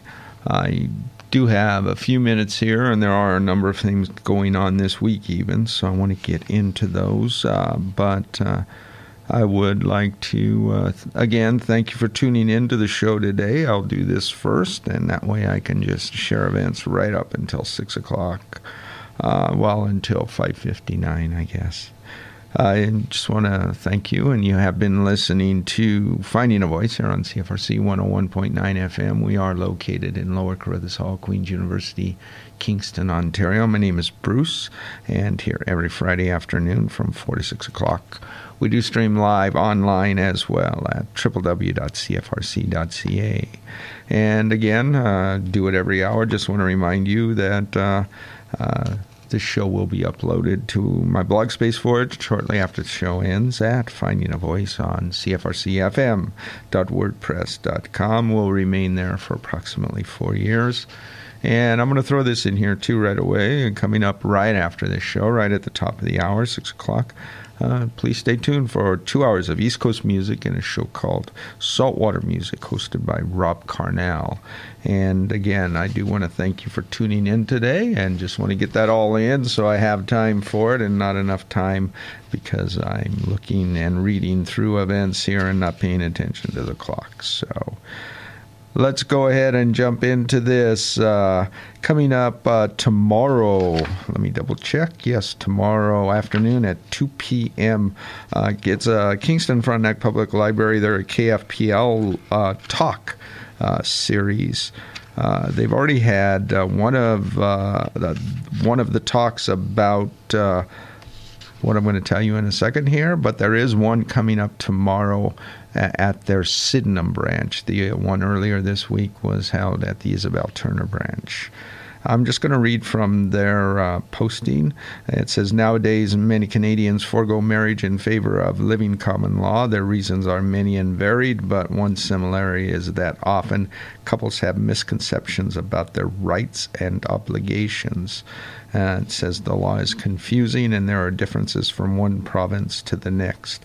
So there's going to be a local lawyer, Paul G. Andrews, who they who is an expert in family matters in a program called Formalizing Common Law Relationships. Again, that's tomorrow at uh, the Sydenham branch of the Kingston Frontenac Public Library. Check out their website, www.kfpl.ca. It has started uh, started on the 15th, started last night. Tone Deaf uh, is a Kingston Festival of adventurous sound performance. Uh, this autumn's uh, performances will run from November 15th through Saturday, November 24th. Check out their website, www.allcapslock.com slash uh, tone-deaf.org slash.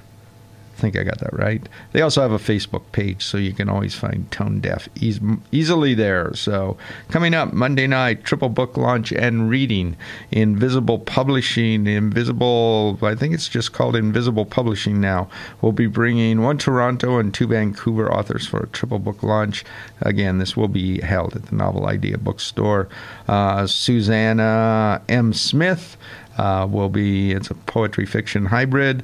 Uh, Chazia have Hazev uh, Ramji. Sorry, I just really mispronounced that name.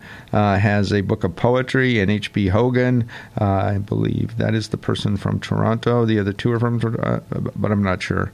Uh, and uh, their book is of fiction. Monday, November 19th, 7 to 9 p.m., Novel Idea Bookstore, 156 Princess Street. Coming up Monday night as well from uh, doors open 7:30 and the event begins at 8 uh, Monday November 19th at the Grad Club Cup qualifier. It's their final qualifier slam. If you remember, uh, they've already had the first two rounds. This will be judging from those 10 competitors, the five that will uh, compete as part of the Queen's uh, team down in uh, Houston, I believe it is this year. So I know they need an audience, they need uh, scorekeepers, and uh, so there's also an open mic that's open to both university and community members. So uh, check that out. That's also Monday night. Uh, there is uh, the next in. I'm going to announce this and this will be the last one. Uh, the this coming uh, it's the third Wednesday of each month. Uh, series hosted by Ann Graham and held at the Kingston Unitarian Fellowship Hall from two to four p.m. Uh, it is a uh, the series is billed as laid back and usually fun. And uh, they also offer, also offered each session is scheduled time to write from a given prompt of the day. So it's a poetry and prose sharing and possibly writing uh, work, uh, group. so check that out. It's at the Kingston Unitarian Church Fellowship, side door, 206 Concession Street. That's this Wednesday, November 21st from 2 to 4 p.m. Thanks again for tuning in today. Stay tuned for saltwater music at the top of the hour. This podcast is produced in collaboration with CFRC.ca in Kingston, Ontario. CFRC is located on traditional Anishinaabe and Haudenosaunee territory. Infrastructure support for the CFRC podcast project is provided by the Queen's University Faculty of Engineering and Applied Science. For more information or to get involved in podcasting, visit podcasts.cfrc.ca.